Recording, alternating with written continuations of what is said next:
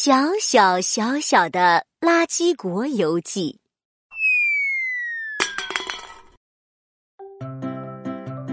小猴子闹闹最喜欢吃香蕉了。瞧，他拿着香蕉蹦蹦跳跳的走过来了。小香蕉弯又弯，尝一口香又甜。闹闹一边走一边吃。吃完了，就随手把香蕉皮扔到地上。突然，闹闹听到了一个小小的声音：“哎呦！”咦，谁在说话？闹闹左看看，右看看，一个人也没有看到。他正要往前走时，那个声音又响起来了。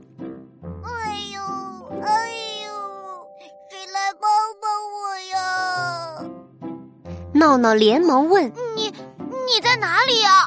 我怎么帮你呢？”我在你脚边，你低头看看，我被香蕉皮压住了。就在闹闹脚边的香蕉皮下，有一只小小小小的手伸出来了。闹闹赶紧捡起香蕉皮，救出了一个小小小小的小人儿。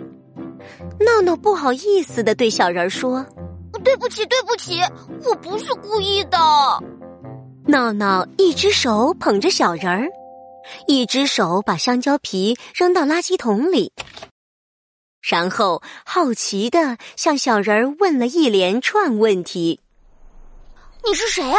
你从哪里来？你来这里做什么啊？”“我是从垃圾国来的小王子。”来这里处理地上的垃圾。闹闹从来没有听说过垃圾国，就问他：“垃圾国，是不是离这里很远啊？”“不远，就在那儿。从那个草丛大门进去，我带你去看看吧。”小王子口中的草丛大门，就是不远处的一个小小小小的小草窝。闹闹走过去比了比，那个小草窝呀，只有闹闹的小脚丫那么大呢。闹闹不可思议的说：“这这这这这，我我怎么进得去呀？”别担心，拿着这个。小王子从口袋里拿出一粒小小小小的珠子，告诉闹闹：“呵呵，这是一粒能让人变小的魔法珍珠。”只要你把它握在手心里，你就会变小。如果你想变回去，就把珍珠放到口袋里就好了。闹闹小心的用手握着那粒小小小小的珠子，不一会儿，它真的变得小小小小的，跟小王子一样大小了。他们穿过草丛大门，来到垃圾国。垃圾国真是太神奇了，那里的房子是用牛奶和砌的，门和栏杆是雪糕棍做的。小王子带着闹闹一边参观一边向他介绍：“我们垃圾国负责保持地球的清洁，每个国民都要出去捡地上的垃圾，然后想办法把它们处理掉。”不让垃圾污染环境。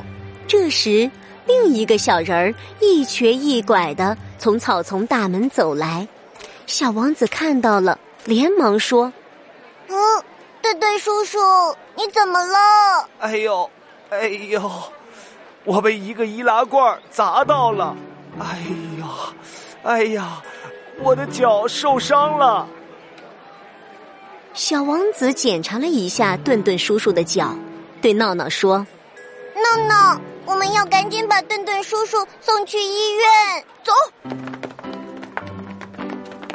闹闹和小王子搀着顿顿叔叔来到了垃圾国的医院。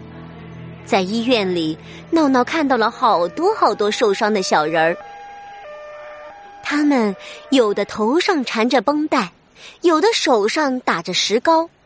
小王子告诉闹闹：“他们都是在清理乱扔的垃圾时受伤的。”小王子又指着一个坐轮椅的爷爷说：“那是大力爷爷。